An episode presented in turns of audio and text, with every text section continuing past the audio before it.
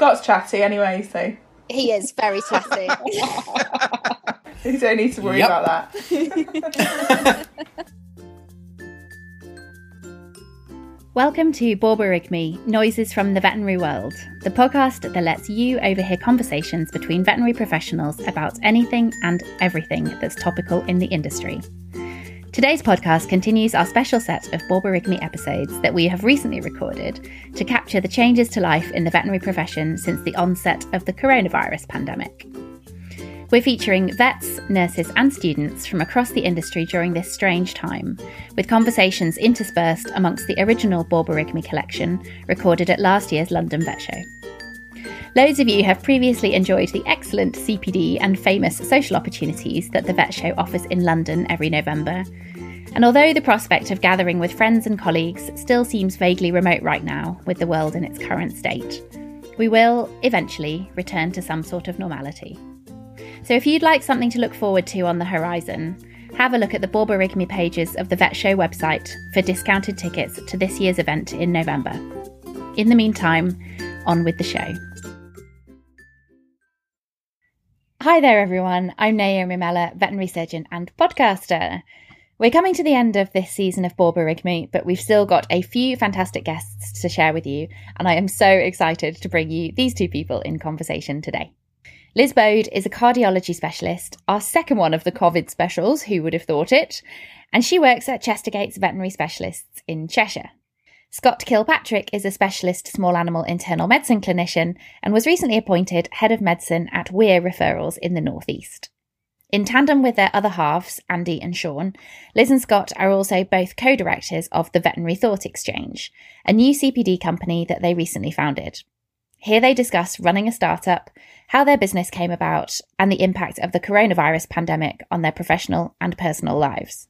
I should probably also add that Liz was thirty-nine weeks pregnant when we recorded this and has subsequently had a healthy, lovely baby boy called Teddy. So congratulations to Liz. So the Veterinary Thought Exchange is ultimately, I suppose, a, a C P D company. Um, something that Liz and I came up with in your kitchen over a year ago now, actually. Um, and it was, I think we were hungover, first of all, and then we were... Talking, I was kind of at a bit of a crossroads with my career because I'd left my first uh, job as a specialist after residency, and to be honest, I felt a bit kind of like I was I was maybe losing my way a little bit with what direction I was going in. I really was burnt out by clinical practice at that stage, and I know that's something that a lot of people kind of deal with, but I really had been like, I just felt I'd had everything kind of stripped out of me.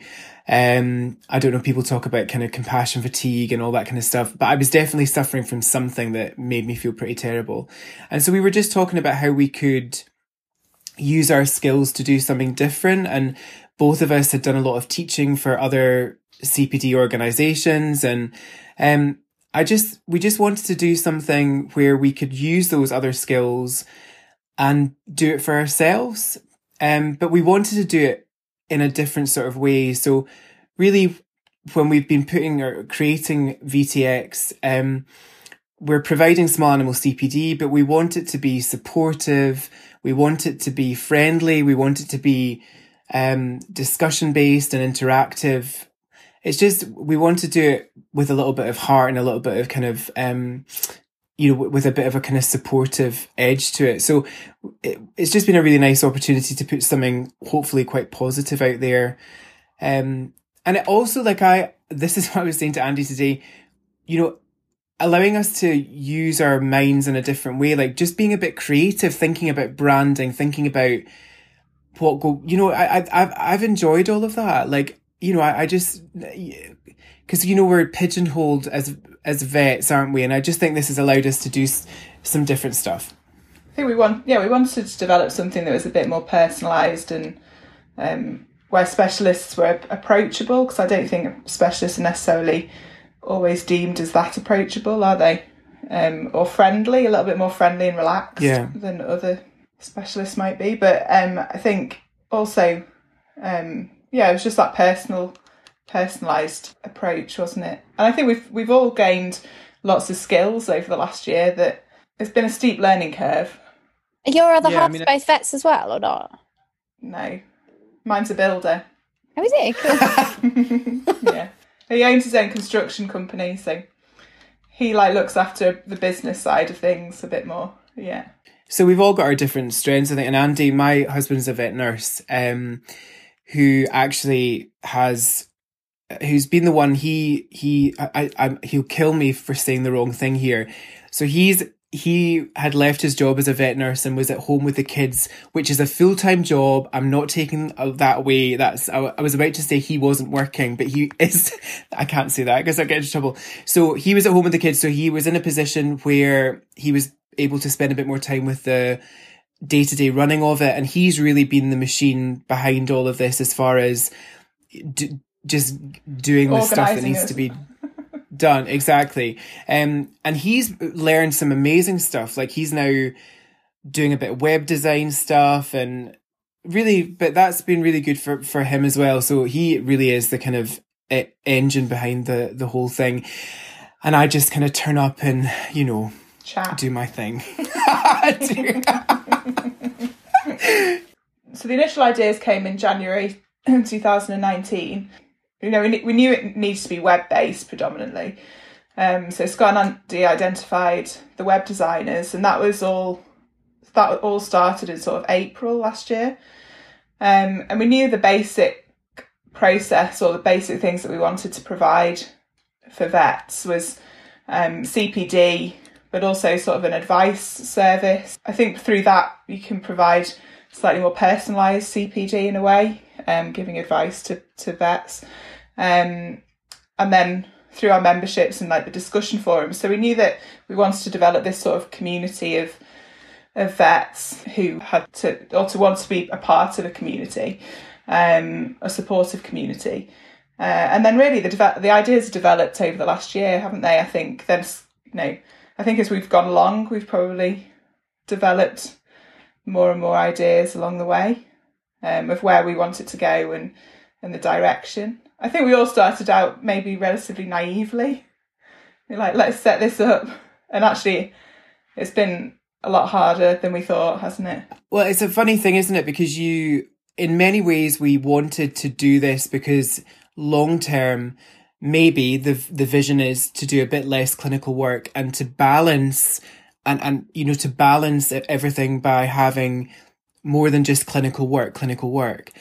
Um. And I, but the reality is, you, there's a lot of work to get it to that place, you know? So I think at the end of the day, this is not really, for, for us, I don't think this is really about necessarily number one priority, successful business. I think it's become a labour of love. Like it, it's all, you know, we're all very bonded to the the the, the thing now, you know, the, the what it is. Um, and, you know, It's, it's, I think really for us at the moment is about building something positive, building something, um, that people find useful. Um, and we really are kind of learning along the way. I think as far as fitting it in, um, it, I suppose you just have to, you just, ha- I don't know, you just have to make that work. And, um, I, I, and it's hard with having a family as well, isn't it? For you and Andy with the two kids and you work yeah, away it, in the week. So it's been challenging yes, yeah. to find the time. But I think if you are passionate about something, and actually much of what we do with V T X doesn't feel like work. Like we do, you know, it just, it feels more, to me definitely feels more kind of enjoyable. Liz had just mentioned about the um, harder with kids and absolutely um, having them at home, particularly at the moment, makes everything more challenging, but that, but Liz actually, so the, the, I, do, I was about to say hilarious. It's not hilarious. One of the funny things about us um, having this conversation today is that literally Liz is like due to have a baby in the next, maybe like twenty-four hours. So. Well, my due date's, my due date's on Sunday. So I guess any time from now, and they've just booked me in for an induction next Saturday. For me, it's been quite anxious, I suppose. Um, initially, it started, I was thirty-two weeks pregnant, thirty-one weeks pregnant. Um, and then my consultant soon told me that I shouldn't really be going into work. I then still went into work. I think I felt this need to continue to do something normal, but the further that we got into the process, the more anxious I got. So then the beginning of May, I took a voluntary furlough.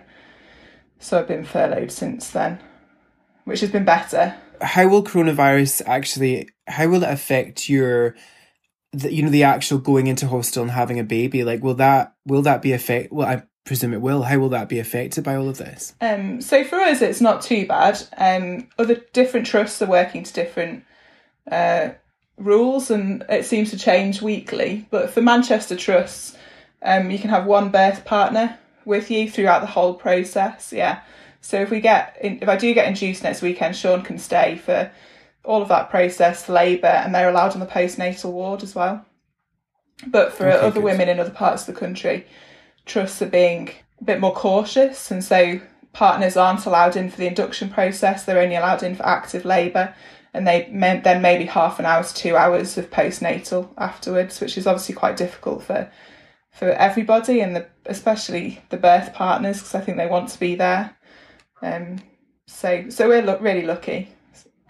The only other thing I think we were, the the other kind of a, a, a sort of relevant thing about particularly today, um, apart from Liz's um, impending um, child, um, is that to, is is um is today was the day that we were meant to be holding our first Um, C P D event in Edinburgh. So today was the day that that was going to happen. Um, so I suppose there's a that's very bittersweet from a company point of view, because that was we'd really that was the thing that we were working towards, as far as we're this new C P D company and we really want to talk to you, but actually coronavirus happened and it's not going to be the way that we thought.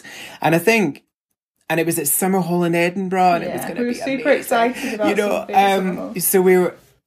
And we were just, it's so, as, as you, you know, as it's just the nostalgia of it and the just amazing, amazing place. And, oh, it was so exciting. And, um, so that's been hard. And I think as a, particularly as a new company, uh, you know, we've all been affected by coronavirus in different ways. And so, but, but certainly that was a, a big hit for us, as far as just, just, just a disappointment, because we were just so excited about it. Obviously, there's a, a doubt whether I would be there, being thirty-nine weeks and five days pregnant. My old boss, um, Yolanda, had kindly stepped in, who's also a cardiologist at Edinburgh. Um, she kindly se- stepped in to lead all the cardiology uh, talks.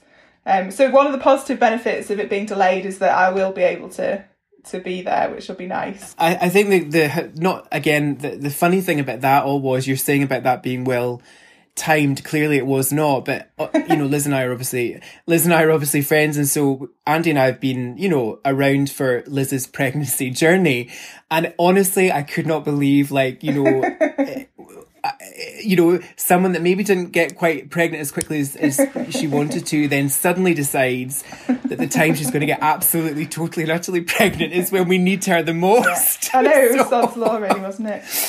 Anyway, but it all works out for the best, right? Thanks for listening. You can follow me on socials at Naomi the Vet with underscores between. And if you've enjoyed the podcast, please do tell a friend or give us a rating and a review on iTunes, as it really does help other people to find us and spread the word about Borborygmi.